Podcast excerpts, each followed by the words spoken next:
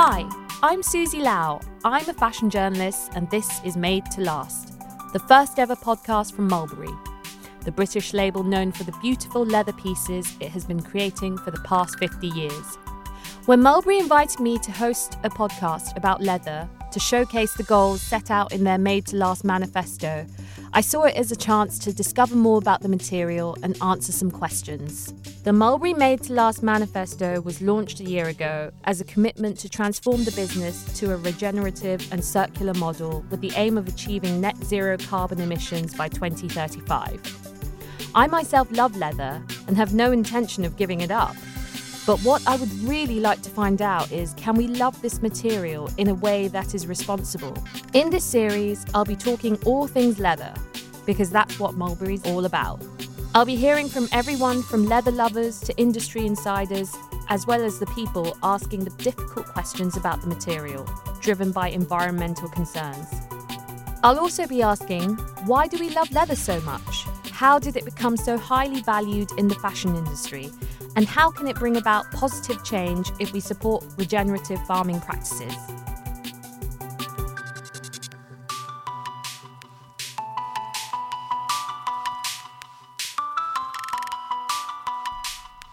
Episode 2 Leather Pleasure. In this episode, we're looking at the pleasure of leather, why we love it so much, and how it forms a part of our daily wardrobe. First up, I caught up with my friend Bryanboy, a fashion influencer and editor who I've known personally for over a decade since we came up in the ranks through blogging 1.0. He's based in Stockholm, so we spoke over Zoom.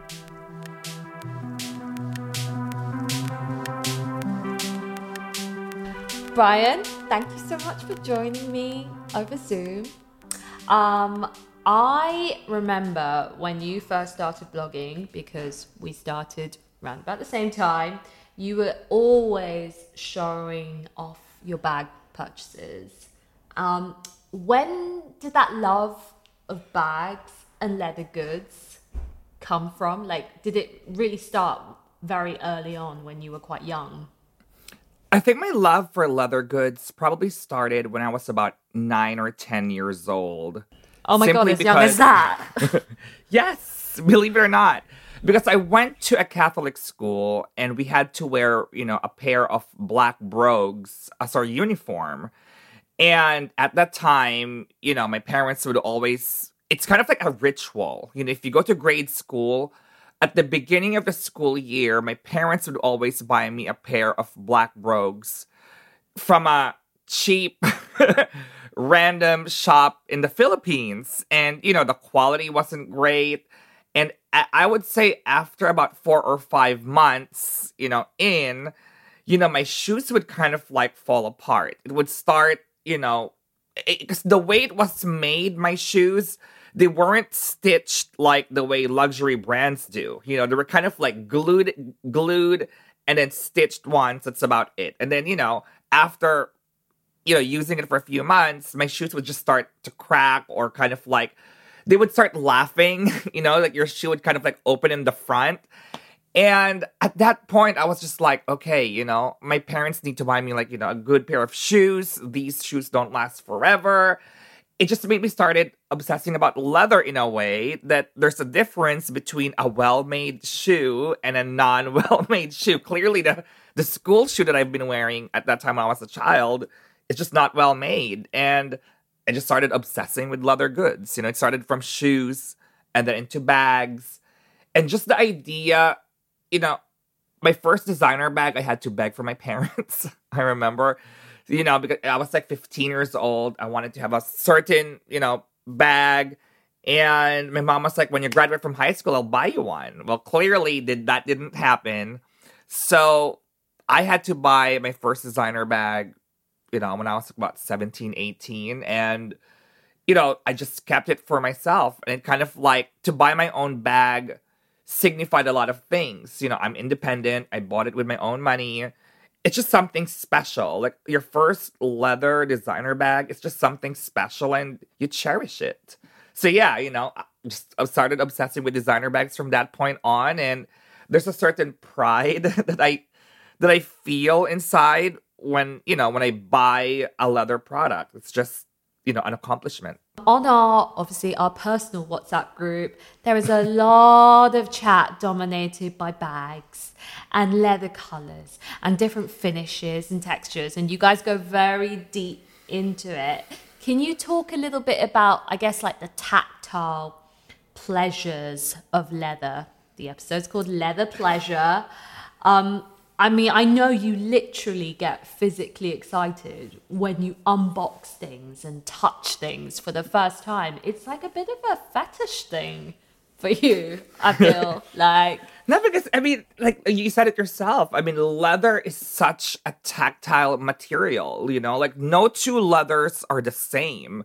Um, when you say leather, it can, you know, it, it, has, it has so many textures. And because of modern technology and what we have now, leather can be produced in so many ways. I mean, you can get it extremely smooth. You can get it, you know, to kind of have like, you know, um, a certain texture that kind of like the scratch proof. There's so many different types of leather. There's so many types of finishes.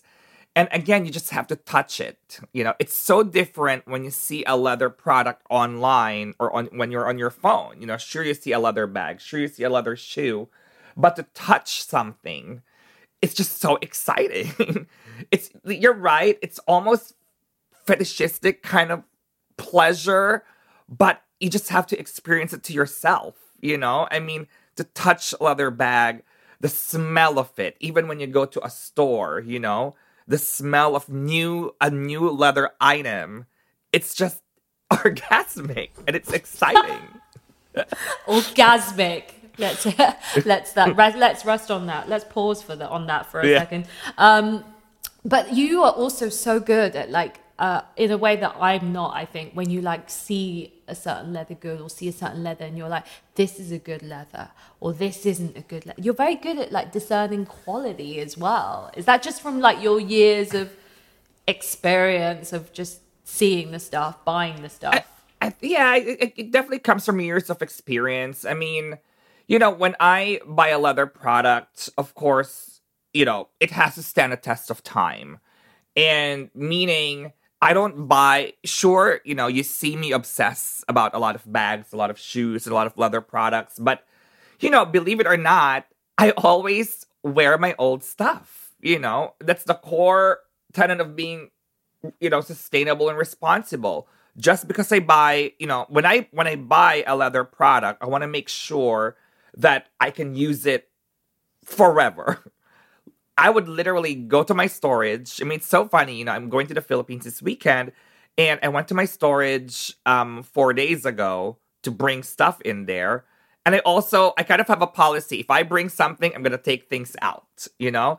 And I've taken pieces out from 12 years ago, from 14 years ago. I grew up with certain, you know, with certain bags from the past. And I think it's really exciting that a new generation is giving them a second life, you know? Mm. I mean, mm. same with me. I mean, I want to give my old bags and my old leather pieces a second life uh, the same way that they're doing it now, you know? So I think it's really exciting to revisit a lot of old pieces, and leather really lasts for a long time.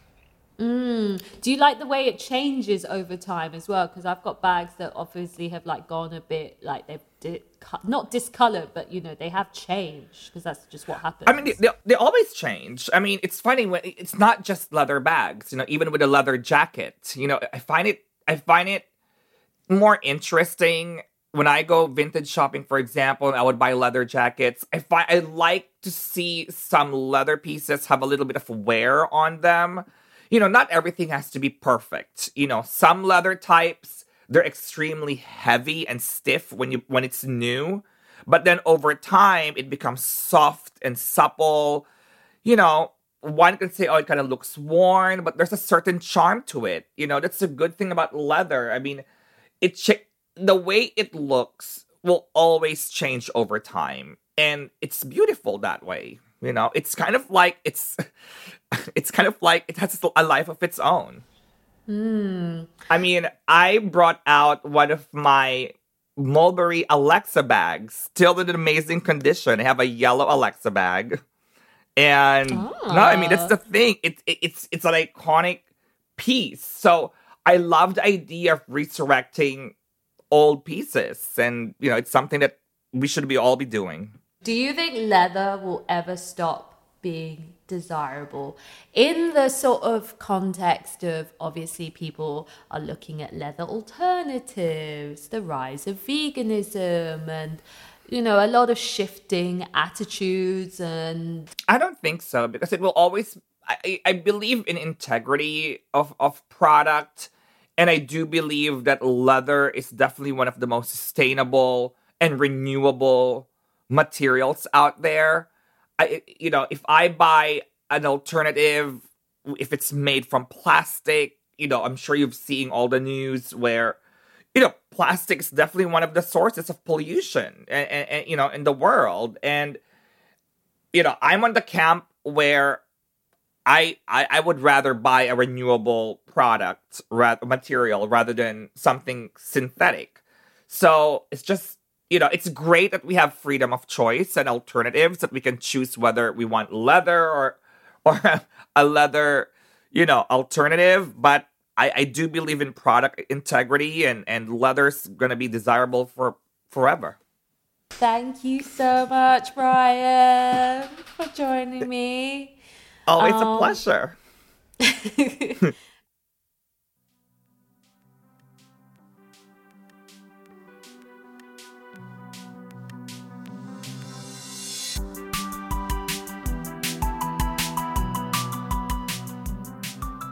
Next, to talk about the pleasure of leather, it's on to British television presenter Miquita Oliver. Miquita grew up near Portobello Road, the famed market in West London, and has always been obsessed with secondhand pieces and the stories they tell.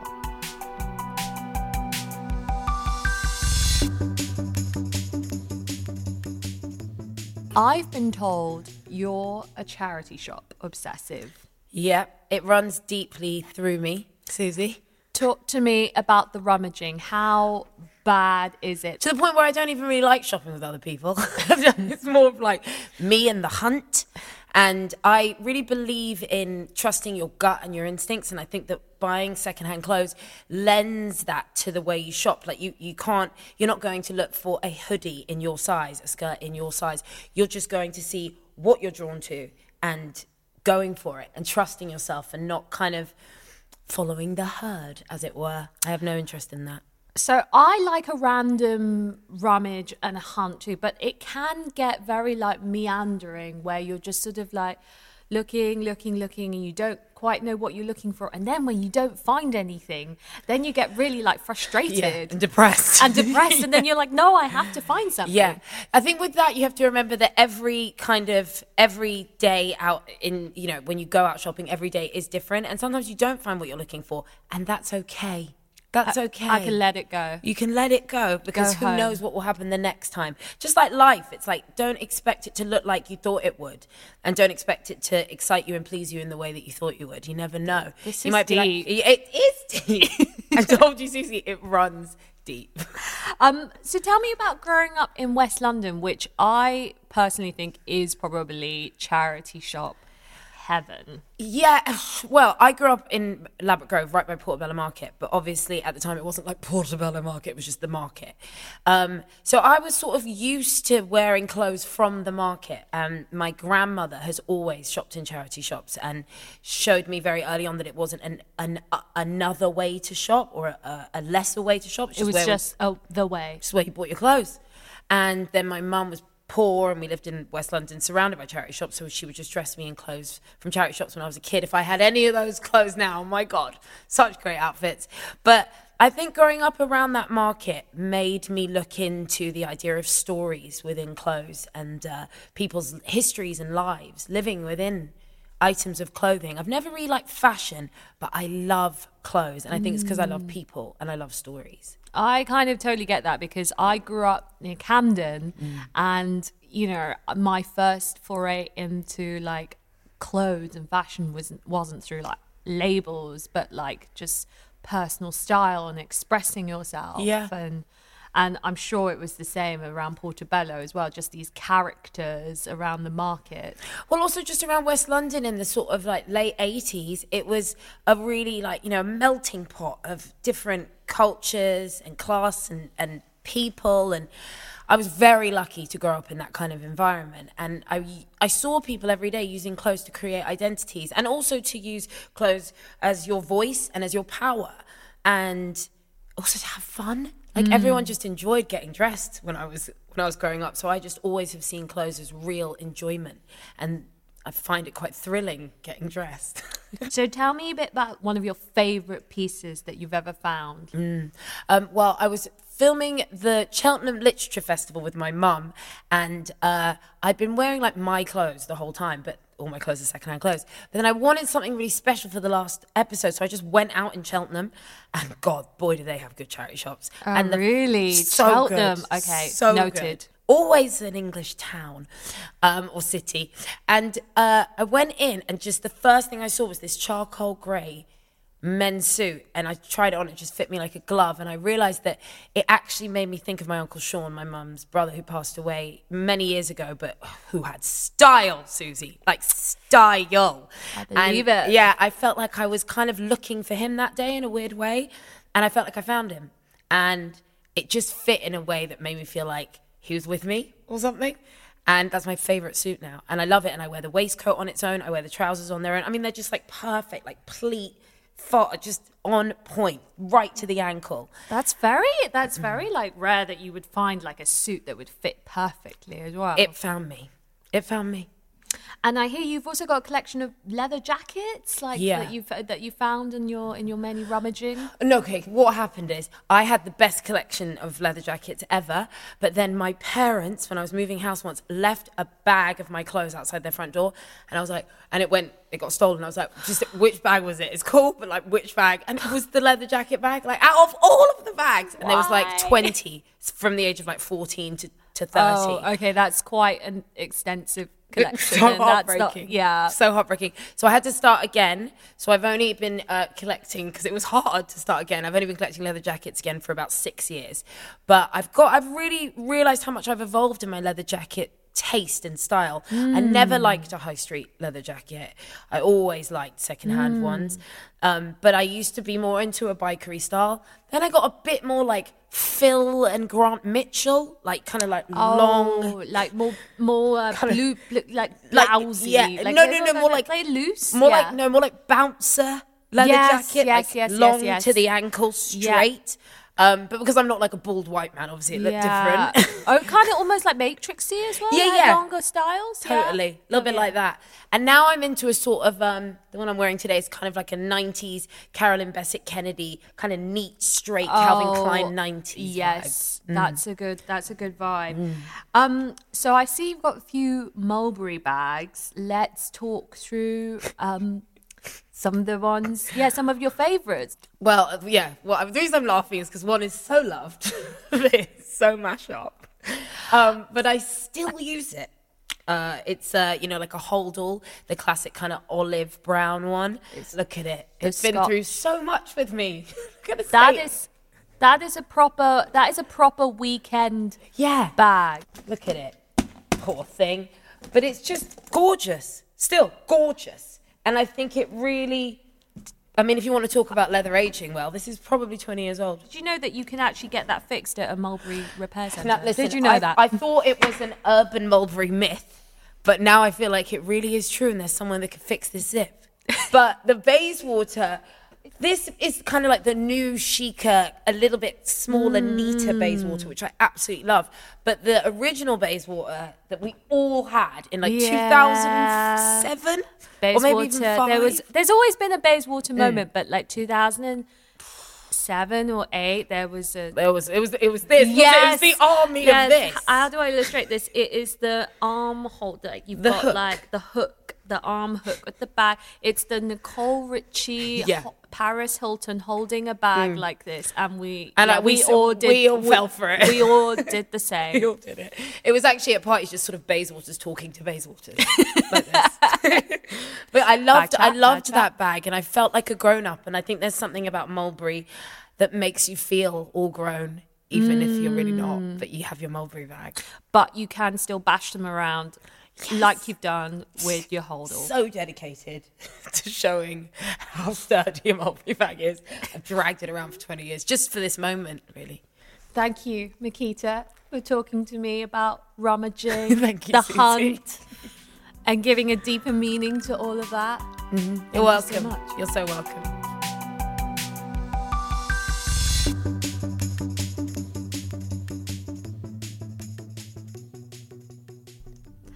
Finally, I'm speaking to the wonderful London menswear designer Nicholas Daley. Nicholas was recently invited to create a limited edition capsule collection of bags and accessories for Mulberry, bringing together his unique take on music, subcultures, and craftsmanship.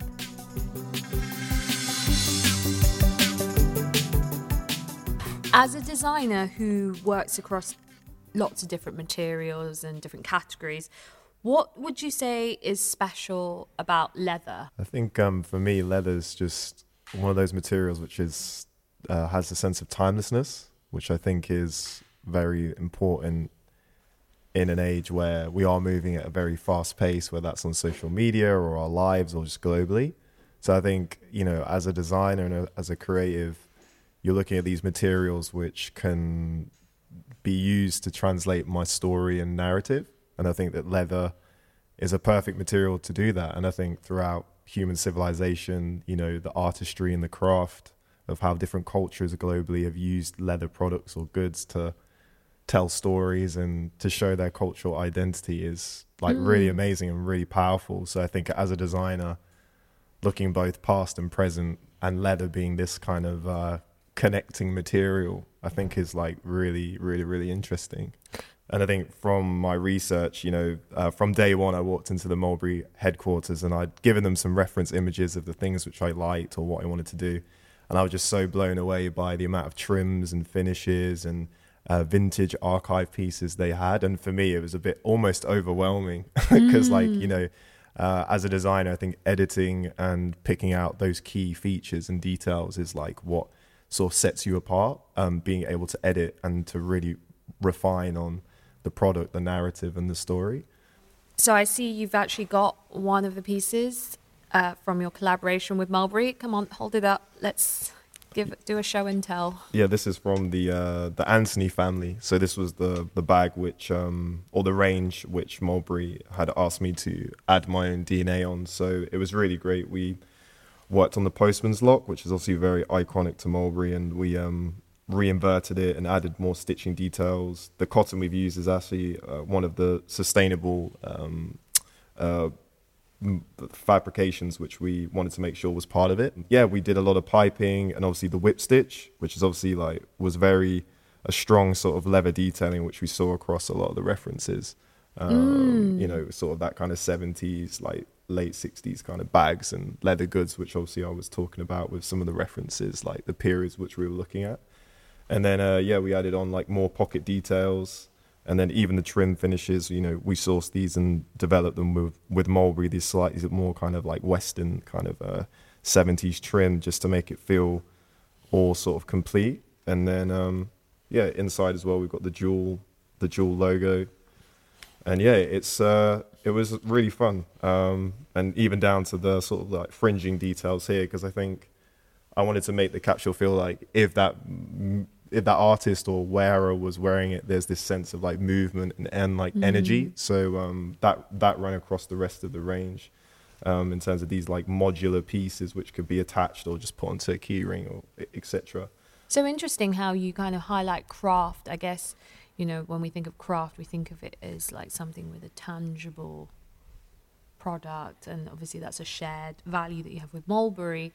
Um, that your appreciation for craft, but that you see craft as this broader thing. You know that it can be uh, obviously across different platforms. Yeah, definitely. I- think it's everything's sort of interconnected, and I feel that the raw material of leather is that connecting point where I can pull all these other elements to it, you know, sonically, physically, through the cultural narratives, and make something really rich. I mean, you know, we we made uh, a guitar strap and a leather plectrum and a saxophone strap, um, which I think were all new territory for uh, For Mulberry. for Mulberry. You took Uh, them, yeah, took them into a different field then. But then it's amazing, you know, we had Mansour Brown and Nilofer Yanya and Nabihah Iqbal and so many other artists who have been wearing these particular leather uh, items which which we've collaborated on and then seeing them perform on stage and elevate their music or make them feel a slightly different sense of power through that product. For me, I feel that's like my my kind of um, duty, you know, as a designer, and and and out of respect of these other collaborators who I'm working with, or I want to see them use use these items. I mean, i i in effect, the collaboration was almost creating this wardrobe or this idea around these musical references and friends and collaborators, and building this wardrobe. If Shabaka was going to Coachella or playing at um, you know, different festivals, like what would he be wearing or what would he need? How can I elevate these people with um, this product and through this collaboration and using leather as this kind of um, uh, glue, which kind of brings all these sort of references together. I mean, how do you go about approaching a heritage brand like Mulberry, you know, as well as having like kind of common common ground, you know, it, it can also be uh, intimidating somewhat. Yeah, I think for me, like, um, I coined um, the three C's community, craftsmanship, and culture. So those three strings is kind of what I bring into every project. And I think um, that's what I feel is the most sort of power, uh, like in terms of my brand and how I'm pushing myself away from maybe some of my counterparts is because I'm going in so deep on you know the person who's wearing it, the collaborators involved, and obviously the craftsmanship. Um, you know that's something which I really believe in, and I think it has such an importance in terms of making a, a really good product. Like we spent so much time developing the the capsule, different pocket combinations, using different suedes and leathers and trims and So, beyond its physical properties, what are some of the cultural signifiers of leather for you? Like any kind of leather moments in pop culture um, that stand out for you? Yeah, I, th- I think um, there's always a, a sort of connection with culture and around how I've developed this particular collection with Mulberry. And um, obviously, the musical references are really strong. That was always like a starting point.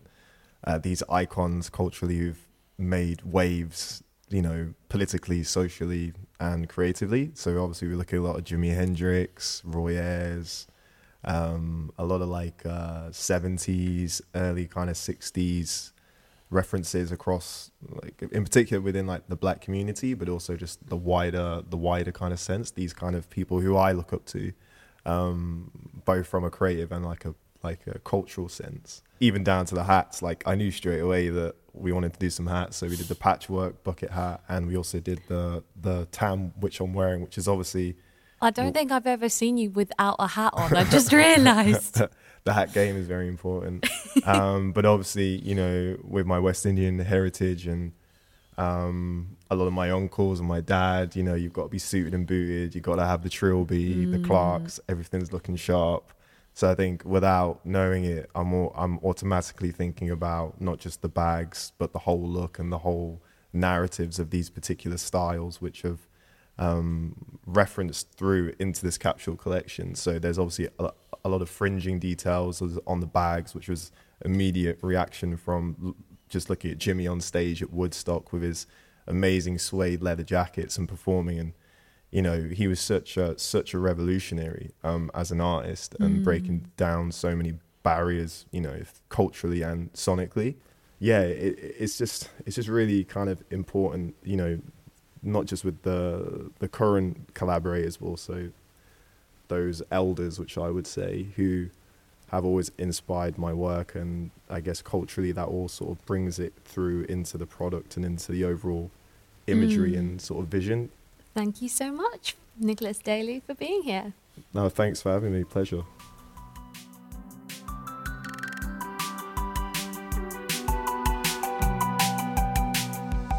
Thanks for listening. Don't forget to subscribe and join me next time when I speak to experts about the future of leather manufacturing and how leather a co product of the food industry, can be part of a sustainable future.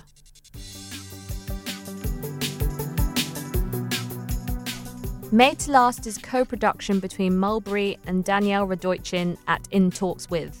The theme music and sound design is by Warren Borg at Wargy Productions. To find out more about Mulberry and its Made to Last manifesto, as well as its sustainability goals, head to mulberry.com or join the conversation online via at Mulberry England on Instagram. Until next time, I'm Susie Lau, and you can find me on at Susie Bubble on IG as well.